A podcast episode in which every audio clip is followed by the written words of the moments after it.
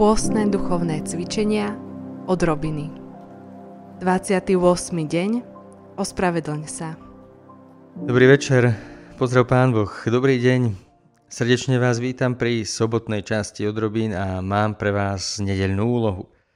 Do sviatkov ostávajú dva týždne a povedal by som, že začíname s ešte vážnejšími odrobinami. Pre niektorých môžu byť veľmi ťažké. Úloha na zajtra Neviem, či sa bude týkať každého, aj keď si myslím, že väčšiny áno. Porozmýšľaj, či je niekto, komu by si sa mal ospravedlniť. Niekto, komu dlhuješ ospravedlnenie. Nehovorím len o vážnych rodinných hádkach, vážnych rozchodoch, hovorím o obyčajných veciach.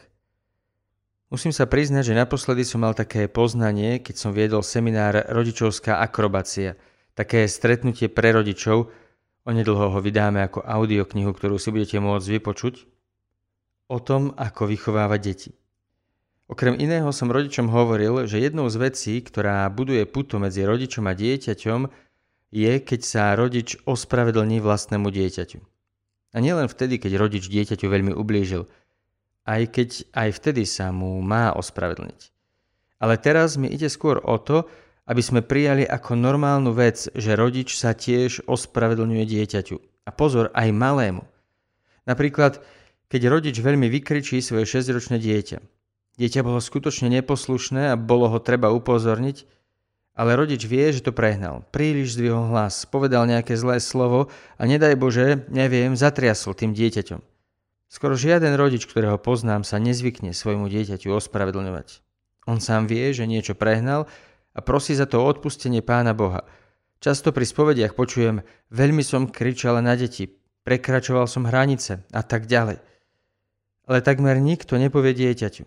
Rodič má pocit, že keď sa postaví pred 6-ročné dieťa a povie počuj, veľmi sa ti ospravedlňujem, prehnal som to, to som nemal hovoriť, že potom stratí autoritu. Ako by to bolo ospravedlňovať sa dieťaťu. Nie, presne takto sa buduje puto medzi dieťaťom a rodičom. Toto uvádzam len ako príklad. Ale o čo mi ide? Zajtra je nedeľa, z mŕtvych stane. Jedným z mŕtvych staním, ktoré potrebujeme, je z mŕtvych stanie našich vzťahov. Vzťahov, ktoré už trochu odumierajú, alebo už možno odumreli úplne a ktoré možno vzkriesiť ospravedlnením. Porozmýšľaj, či je v okolí, v rodine alebo medzi tvojimi známymi niekto, komu môžeš povedať prepač. Nejde o to, že tebe ten človek nikdy nič neurobil, že sa máš priznať, že ty si všetkému na vine. Ale možno je nejaká konkrétna vec, pri ktorej vieš, že si sa s niekým pohádal. Minulý týždeň si toho priveľa narozprával. Všetko sa už vyjasnilo bez toho, aby ste sa museli ospravedlňovať, lebo už je jednoducho všetko v poriadku, ale ty to ešte v sebe cítiš. Vtedy som to prehnal, toto som nemal. Choď zajtra, v nedeľu, k niekomu a povedz, Počuj, to, čo som povedal, čo som minule urobil, chcem sa ti za to ešte raz ospravedlniť. Nemal som to robiť. Priatelia, vďaka tomuto môže ožiť puto. Niekedy je také, ktoré bolo mŕtve. Ak ide o vážne veci, odpustenie a ospravedlnenie puto oživia.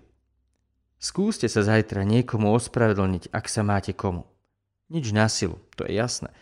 A nezabudnite, lebo v pondelok sa vidíme až večer, tak ako vždy.